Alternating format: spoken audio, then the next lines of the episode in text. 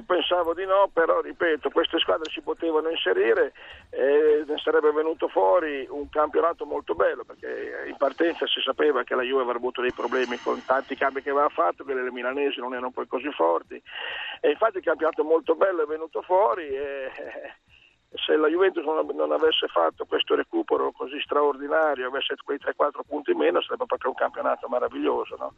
E invece, come meritatamente, la Juve ha fatto queste, queste cose straordinarie, adesso c'è tutti i favori del pronostico. Però, ripeto, c'era spazio quest'anno per la Fiorentina, per la Roma, per, per il Napoli.